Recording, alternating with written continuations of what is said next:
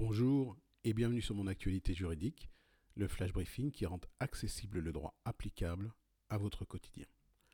L'actualité, c'est l'ordonnance numéro 2020-538 du 7 mai 2020 qui concerne les conditions financières de l'annulation de certaines représentations et événements dans les secteurs de la culture et du sport pour cause de force majeure. Vous vous souvenez certainement qu'une ordonnance du 25 mars dernier permet aux vendeurs de voyages et de séjours de proposer à leurs clients un remboursement de leur voyage ou séjour annulé en raison de la crise sanitaire, et ce sous la forme d'un avoir sur 18 mois. Cette disposition faisait d'ailleurs l'objet de notre flash briefing numéro 43.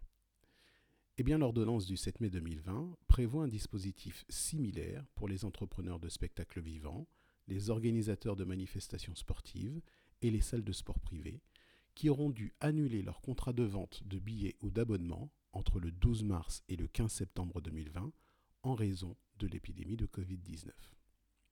Ainsi, le spectateur d'une représentation artistique qui aurait été annulée durant cette période pourra bénéficier d'un avoir pour une représentation au cours de l'année 2020-2021 à venir. De même, les participants à un festival dont l'édition 2020 a été annulée pourront bénéficier d'un avoir pour ce même festival pour l'édition 2021. Si le spectateur ne souhaite pas bénéficier de cette proposition, il pourra se faire intégralement rembourser à l'issue de ce délai. Enfin, le spectateur d'une compétition sportive annulée entre le 12 mars et le 15 septembre 2020 pourra se voir proposer un avoir d'une validité de 18 mois pour une prestation de même nature et de même catégorie.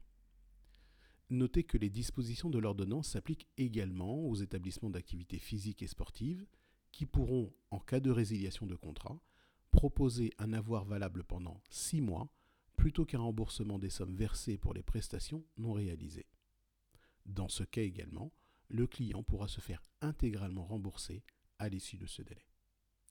Voilà, c'est tout pour aujourd'hui. Merci pour votre écoute. Nous nous retrouverons vendredi prochain. D'ici là, Passez une très bonne journée.